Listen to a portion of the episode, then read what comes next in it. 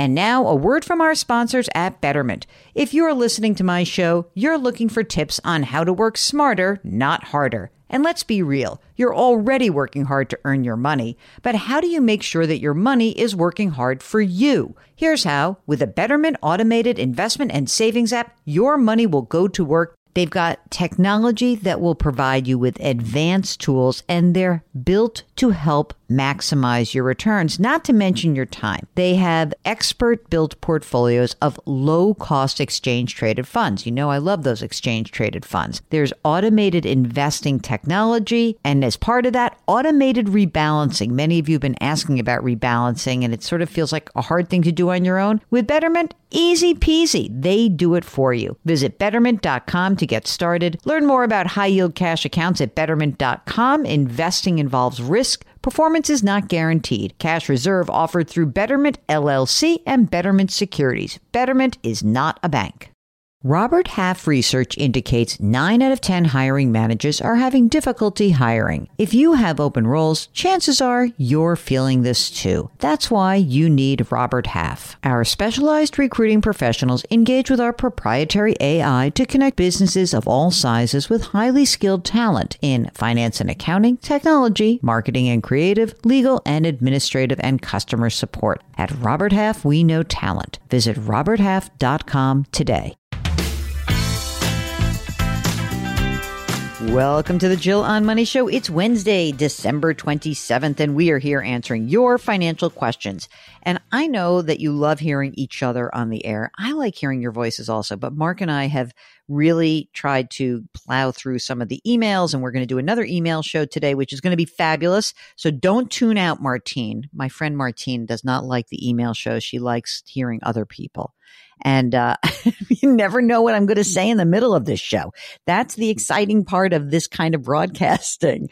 Uh, Mark, you'll be happy to know that I was just listening to an analysis of the podcasting world.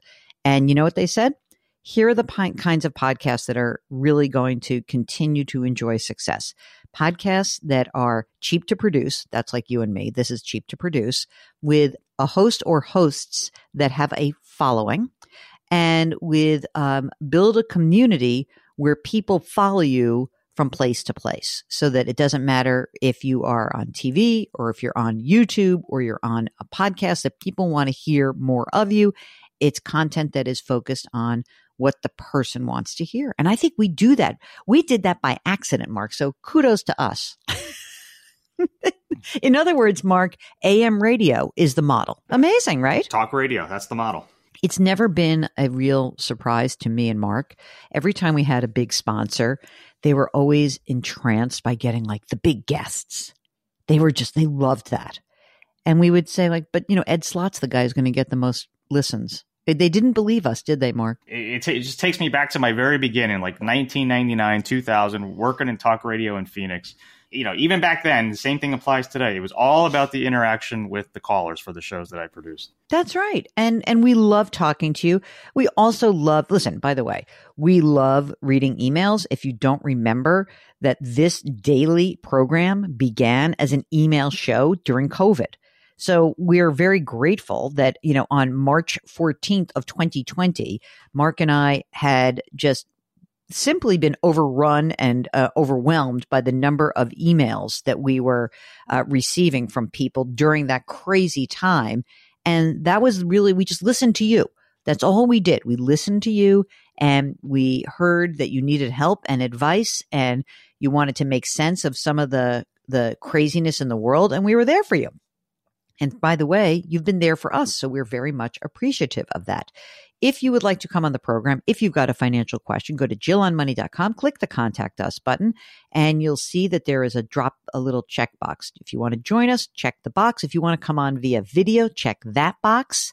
You never know. That video show is going to be dynamic. That's going to be my 2024 focus. The YouTube show called Jill on Money, powered by the compound. You got to check it out. It's so great. We have a link to it right on our website. So without further ado, let's do some emails. And John wants to know, is this a good time to use extra money to buy intermediate or other bond funds for long term holdings if it's within the allocation limits? Please explain how current conditions affect bond funds. Thank you, Jill. I always appreciate your practical advice. Uh, I'm going to encourage you, if you're not a member of Jill on Money Live, for $35, you want a deep dive on bonds, you got to check out our video chat with the wonderful Kathy Jones. She's the chief fixed income strategist at Schwab. And the reason why I will encourage you to do that uh, is that she does break it down. Let me give you a quick summary since, you know, if you don't want to spring, spring for 35 bucks, I'm going to give it to you. Bonds act differently than stocks. And as many people know, the stock, I, for some reason, people seem to have an easier time with stocks. Stocks, ownership in a company, in a publicly traded company, either fractional through a mutual fund, exchange traded fund, or directly at that company, right? But a bond is simply, it's a mathematical equation. It is you lend money to an entity for a certain period of time and you get paid interest for doing so. That's it. You can lend it to the US government, a treasury bill, bond, T bond, right? Okay. You can lend it to a municipality, in which case the interest you receive is not taxed. So that's kind of cool, usually on a federal or state or local level. You can lend money to a company. Now, what affects the value of a bond is the prevailing interest rates. So as interest rates rise, what happens? Companies go out and they say, let's just pretend it's three years ago and you were looking at lending money to the Jill and Mark company, a publicly traded company, and we would pay you 3% to hold on to your money for 10 years, and we'd pay you 3% interest twice a year, and that's what you would get. Now, flash forward, you've got that bond, and it's today, and now our company is uh, going out and borrowing money in the market, and we're paying 5%. Now, what's the value of your 3% bond? It goes down in value. It's usually, you know, bonds are usually issued at par or 100, so the value would drop down.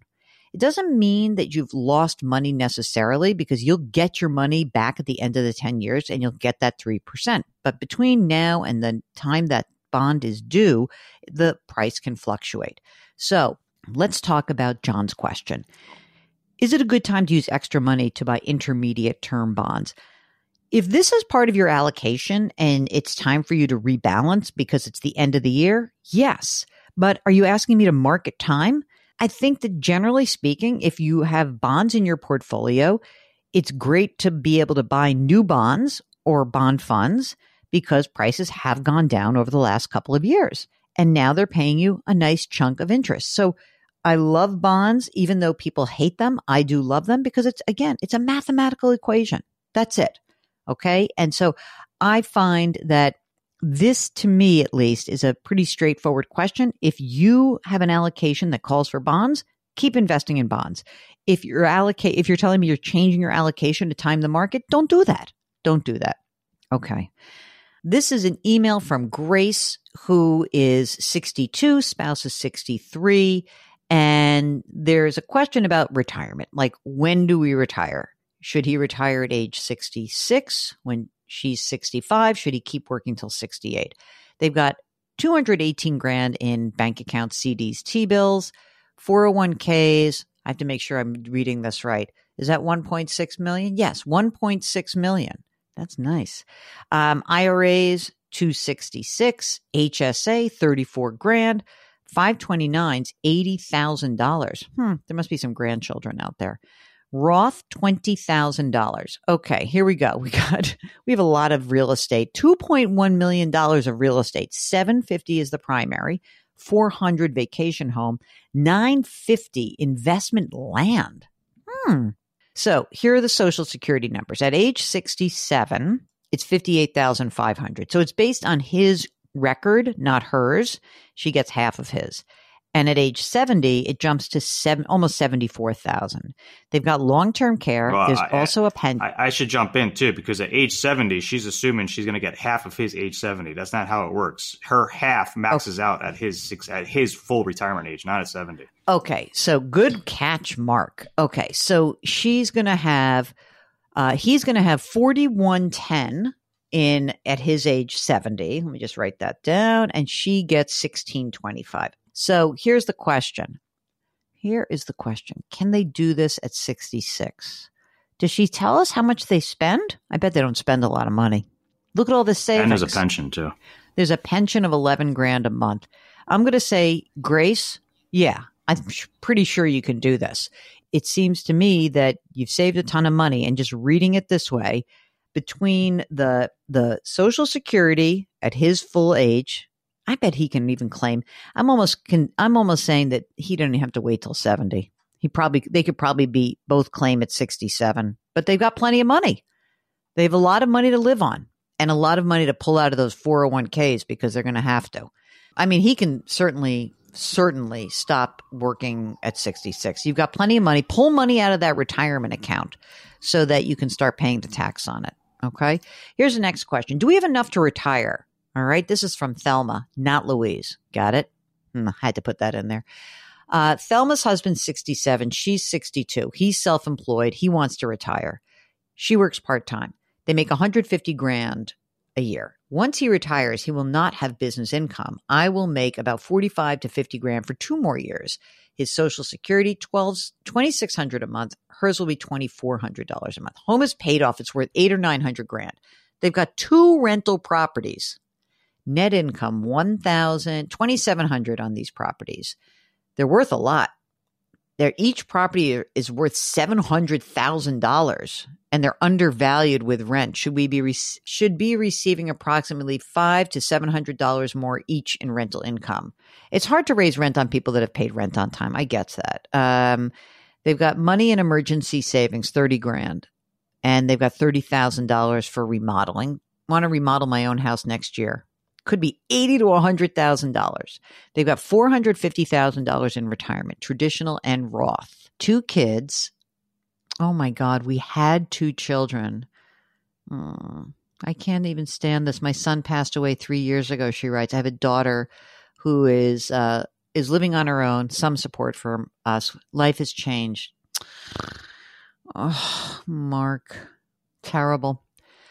You know what I wonder about these rental properties? Because I could like dwell on your loss, but I'm like I, I can't cry in the air. It's too tiring and it's too it won't help you what what does come to mind here is would it be better to sell one of these rental properties now? Um, is one easier to rent out or raise the rent on? Maybe that would be the key for me. That'll make it easier. And then you'll have a lot more money in non retirement assets. You're pretty young, right? I don't know how much money it is that you need, but it would seem to me that if you had, because these rental properties are underperforming, if you really feel weird about raising the rent, then maybe what I would just do is sell them, you know, especially once he retires. And then you can pay whatever taxes due and get that money and put it to work for yourself. And then you will have some more money in non retirement assets and you'll be okay. Who knows? Maybe buying those rental properties was a great idea at some point, but maybe you don't want to do it anymore. It's okay. And by the way, I am so sorry about your loss. I want to make sure I say that. Terrible. Terrible. All right, that's it. That is the program. And we are so happy that you um, are joining us in these weird, dwindling days of 2023. If you've got a financial question, if you have a reset question, don't worry, we are here for you. Just go to our website, jillonmoney.com, click the contact us button, and we'll get your note. And uh, don't forget, we've got all sorts of things on the website. We've got a blog. We've got resources. We have podcast section. Maybe you go back. Maybe you haven't listened to your back catalog. You need to.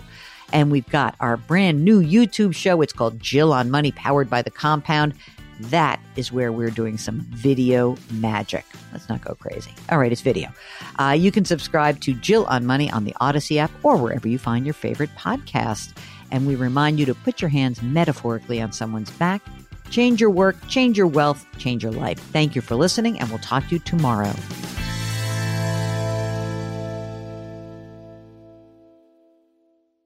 Do you know a high schooler who is a natural leader and loves to give back to their community? The Leukemia and Lymphoma Society's Student Visionaries of the Year program might be the perfect opportunity forming strong teams to support them. Student Visionaries of the Year candidates fundraise for the Leukemia and Lymphoma Society in honor of a pediatric blood cancer survivor in their local community. This seven week philanthropic leadership development program helps students gain valuable life skills like project management, communication, financial literacy, and entrepreneurship. Not to mention, it looks great on college applications.